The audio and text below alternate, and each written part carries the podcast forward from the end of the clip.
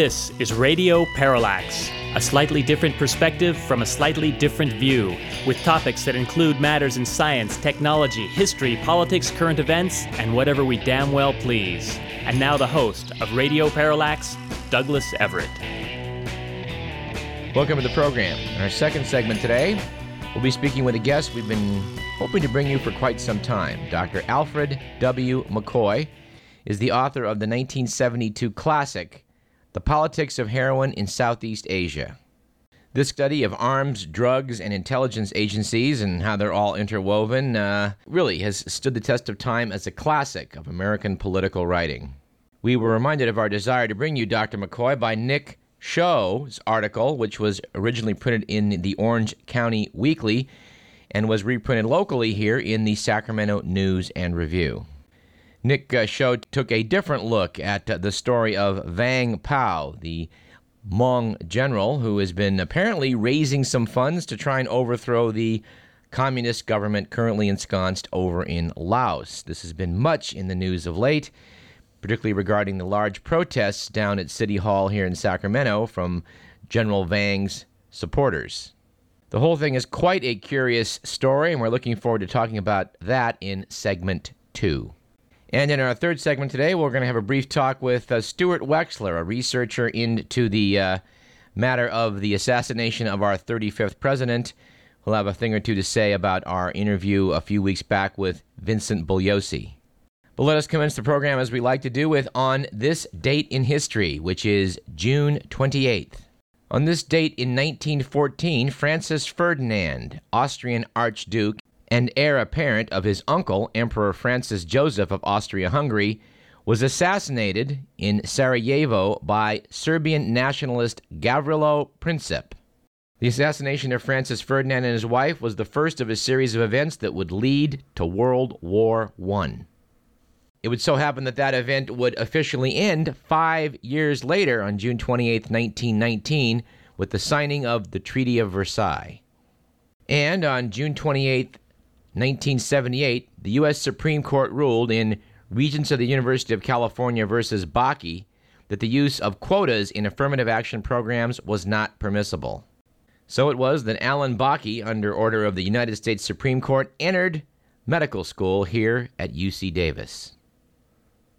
And just for the record, friends of mine who were classmates of Mr. Bakke, now Dr. Bakke, say he was a pretty nice guy.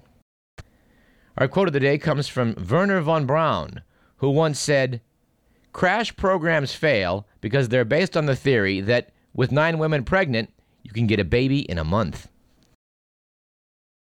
For our quips of the day, and we have three today, let us begin with the immortal Lily Tomlin, who once said, I always wanted to be somebody, but I should have been more specific. Second quote comes from author Douglas Adams, he of Hitchhiker's Guide to the Galaxy fame. Mr. Adams once said, A common mistake people make when trying to design something completely foolproof is to underestimate the ingenuity of complete fools. And finally, a British politician named Enoch Powell once said, Politicians who complain about the press are like sailors complaining about the weather. Our statistic of the day comes from USA Today, which notes that the sales of rap albums are in steep decline. Evidently, sales of rap CDs this year are down 33% from 2006, and in 2006 they were 21% off the year before. Hip hop artists blame record industry commercialization of the genre while music industry analysts say that white teens have simply tired of lyrics about the street life, hoes, and bling. To which this correspondent says, Oh, please, please let it be so. All right, let's do the good, the bad, and the ugly.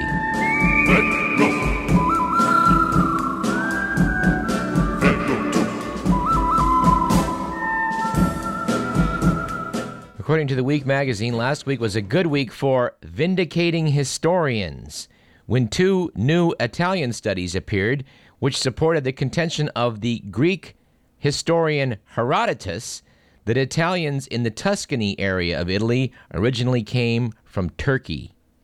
It was Herodotus who had written that the Etruscans, who dominated much of the Mediterranean region before the Roman era, came from Lydia originally, which is now part of Turkey. Modern scholars have long scoffed at this claim, saying that the ancestors of today's Tuscans evolved locally. But these two new genetic studies in Italy support a Turkish connection. Studies of mitochondrial DNA of Tuscan women shows that they resemble their counterparts in modern Turkey far more closely than in other parts of Italy.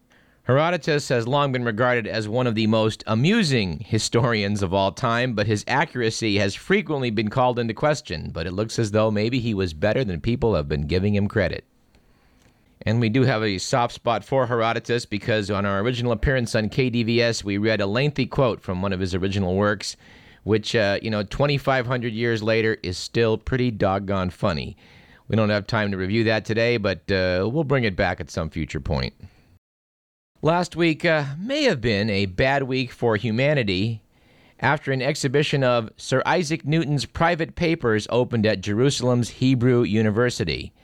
Sir Isaac, considered uh, by almost universally as the greatest scientist who ever lived, did also have an interest in Bible prophecy. And according to the exhibit uh, in Jerusalem, a 1704 letter from Newton predicted the end of the world in 2060 based on his close study of the scriptures. Mitigating this item somewhat is the fact that Sir Isaac Newton's record as, uh, as regards Bible prophecy appears to be considerably less accurate than the work he did in the field of physics. And finally, last week was an ugly week, a truly ugly week for neighborliness. After a teenager recovering from a car crash in a German hospital's intensive care unit unplugged the life support machine of the man in the next bed because its incessant beeping was keeping him awake. It was reported that, fortunately, nurses were on hand to reconnect the man and thus save his life. And no, here at Radio Parallax, we have no evidence to connect this teenager to Donald Trump.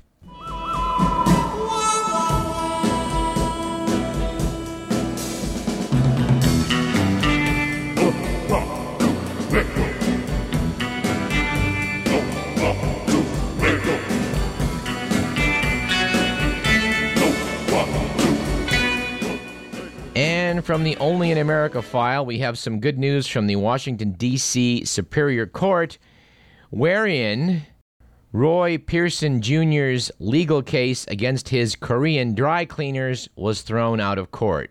In case you haven't heard about this, Pearson, age 57, was a lawyer and administrative law judge in D.C. He sued the custom cleaners in our nation's capital for $54 million over a pair of lost pants he had altered for $10.50.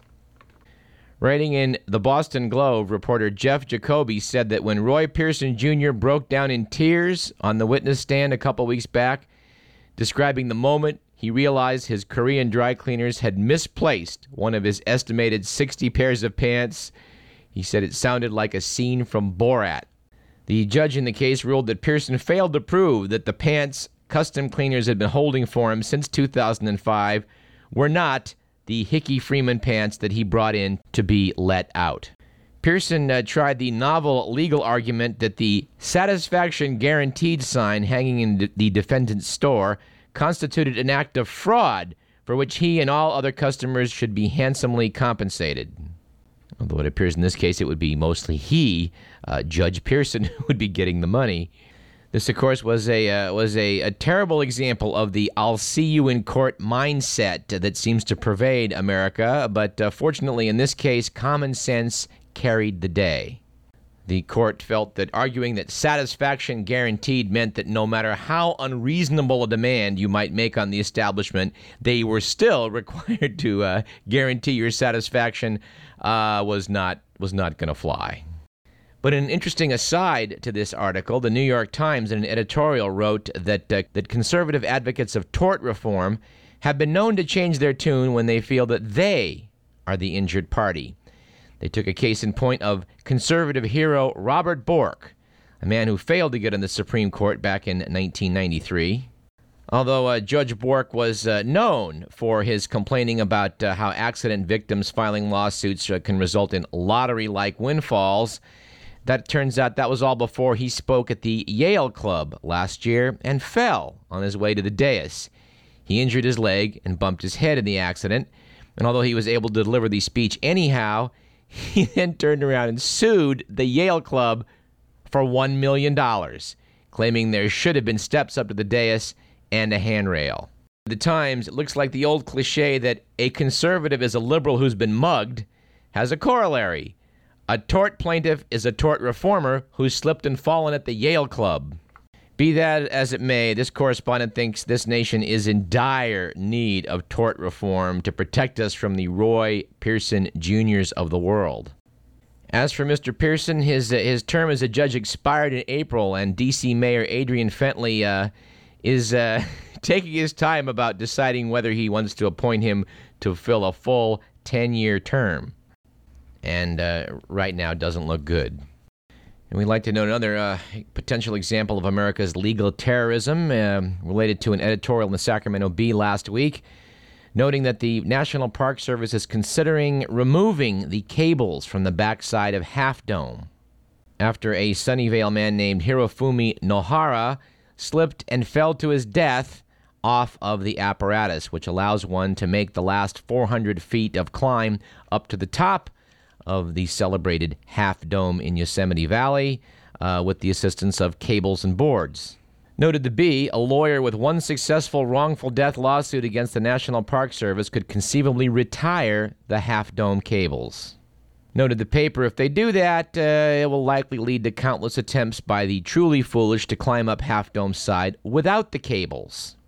I don't know, when I was a student at this university many years back, we went to Yosemite Valley, made that climb from the valley floor to the top of Half Dome, uh, went up on those cables. It, it is it is dangerous.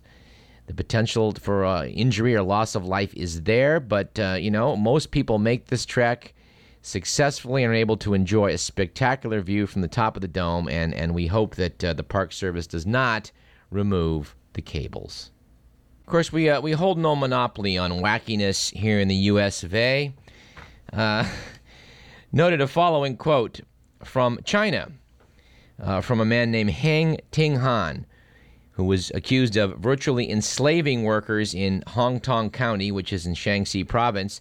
In his own defense, Mr. Heng said, I felt it was a fairly small thing, just hitting and swearing at the workers and not giving them wages. And, and yeah, I mean, how could workers object to that? And uh, the Dutch are almost always good for a laugh. Uh, apparently, millions of viewers in the Netherlands a couple weeks back tuned in to watch a reality show in which they could choose which of three dying patients was to receive a donor's healthy kidney. The Big Donor Show wasn't as tacky as it sounds, though, because it turned out it was all a hoax. Producers wanted to raise awareness of the dire shortage of organ donors, and apparently the ruse worked. TV station BNN, which aired the program, said that 18,000 people downloaded organ donor forms from their website that very night. Said the uh, Dutch Education Minister Ronald Plasterk. The show was a fantastic stunt. A considerably less fantastic stunt, we think, comes from our own Vice President Dick Cheney, who apparently said uh, last week that he was going to refuse to comply with a request from the National Archives to hand over classified documents. Despite the, the fact that uh, the, the vice president, like every other employee of the executive branch, is required to meet this request to hand over these documents, uh, Dick Cheney's decided the rule does not include him or his staff, which caused ABC News to ask Civics quiz Is Cheney part of the executive branch? Commenting, You might think the answer is obvious, but apparently it's not to Vice President Dick Cheney. Here's the part I like the most. Apparently, at a White House press briefing, Deputy Press Secretary Dana Perino was asked if the president believes Cheney is part of the executive branch. Perino responded, I think that's an interesting constitutional question, and I think that lots of people can debate it. we at Radio Parallax think, no, no, there's not a great deal to debate about here. We agree with uh, Ana Marie Cox, the Washington editor of Time.com, who said, quote, Perhaps next he will say that he is not subject to the laws of gravity either. He'll just float away to some undisclosed location. Noted ABC, the vice president's non compliance with the National Archives request plays right into the widely caricatured idea that, that he is some sort of shadowy supervillain. Noting that on The Daily Show, Jon Stewart casts Dick Cheney as Batman's nemesis, the Penguin.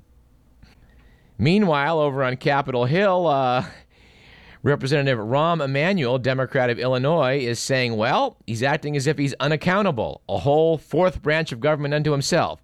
So, my view is if you're not in the executive branch, we shouldn't fund you as the executive branch. So, will Congress actually stop funding uh, Dick Cheney's uh, office? We doubt it, but one can hope. We, we are glad to see that uh, th- this episode involving the vice president is so absurd it actually made page one of the Bee. Although the headline missed the point slightly by saying Cheney defies order on classified records, it's right there in the subheadline. VP claims office isn't part of the executive branch, resists rules on handling secrets. And unfortunately, of course, this led the next day to the White House saying that, that like Vice President Dick Cheney's office, President Bush's office is exempt from a presidential order requiring government agencies that handle classified national security information to submit to oversight by an independent federal watchdog. This does remind us of that quip uh, from a couple years back, you know, when Dick Cheney had another heart attack. Someone pointed out, hey, you know, if something happens to Cheney, Bush could become president.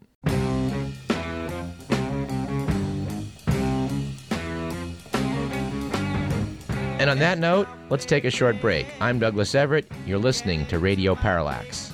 Stay tuned for our talk with Professor Alfred W. McCoy to follow momentarily.